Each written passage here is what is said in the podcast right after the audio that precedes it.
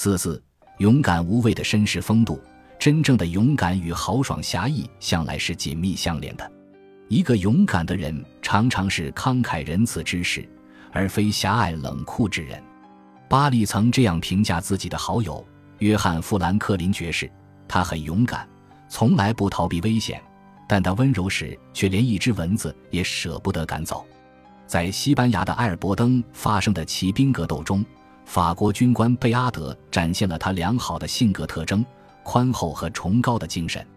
当贝阿德举起剑准备袭击菲尔顿哈维勋爵时，他发现对方只有一只手，他立马停住动作，接着将剑丢在菲尔顿勋爵面前，然后像往常一样带着深深的敬意离开了。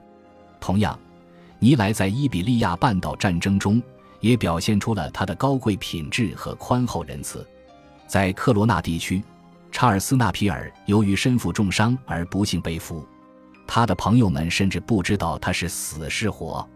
英军派出一个特别使节巴伦克罗特，率领着一艘护卫舰去查明他的下落。当克罗特到达敌营后，向尼莱说明来意，让这位俘虏见见他的朋友。尼莱说：“告诉他的朋友们，他很好，在这里受到了特别的礼遇。”克罗特仍在那里踌躇徘徊。尼莱见状微笑道：“他还需要什么吗？他家有老母。”另外还有一位盲妻，哦，那让他自己回去告诉他妻子，他还活着。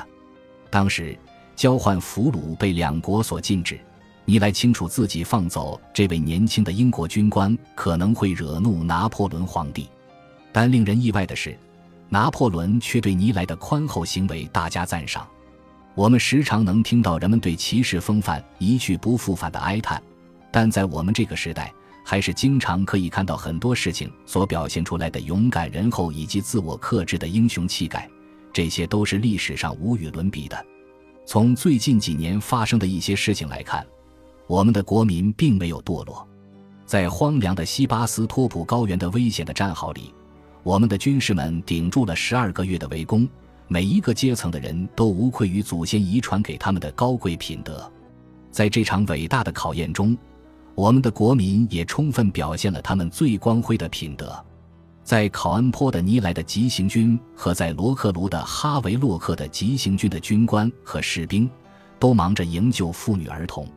哈维洛克的上司奥拉姆没有把攻打罗克卢的荣耀据为己有，而是给了部下哈维洛克。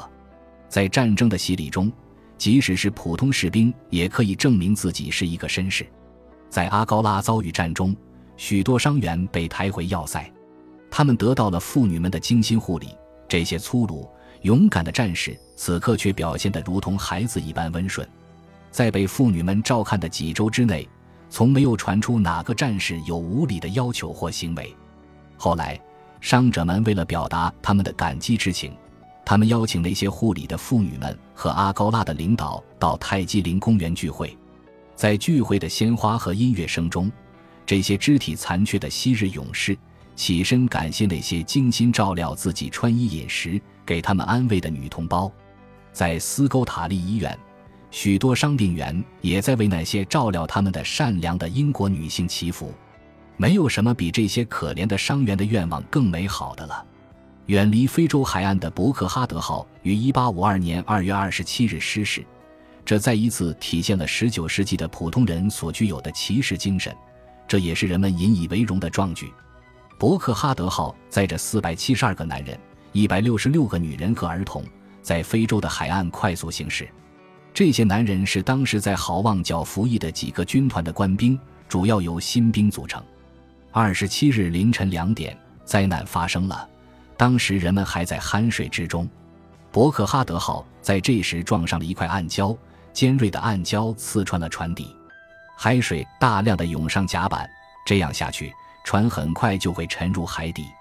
这时，甲板上层的战士迅速的拿起了武器，立刻集合。大家一致决定，一定要保护妇女和儿童的生命安全。他们来不及穿衣，匆匆赶到下层的甲板上，将妇女和儿童转移到几只备用的小木船上。当小木船划离伯克哈德号时，船长欠考虑地说。所有会游泳的人跳入水中，游向小木船。但上校赖特立即反对，他说：“不行，如果这样，那些载着妇女的小木船都会沉没。”说这句话时，那些勇敢的士兵们纹丝不动，再也没有备用的小木船了。大家都面临着生与死的严峻考验，但没有人感到沮丧和恐慌，更没有人逃脱畏缩。他们没有一句牢骚和怨言，更没有嚎啕大哭。幸存者赖特上校后来说：“直至船沉入海底，船迅速地沉入了大海，这一群英雄也随之魂归大海。他们是最为勇敢和高尚的战士，这种榜样永远存留在人们心中，他们的英名将永垂后世。”自助箴言：真正的勇敢与豪爽侠义向来是紧密相连的。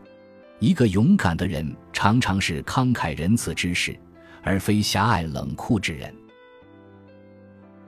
本集播放完毕，感谢您的收听，喜欢请订阅加关注，主页有更多精彩内容。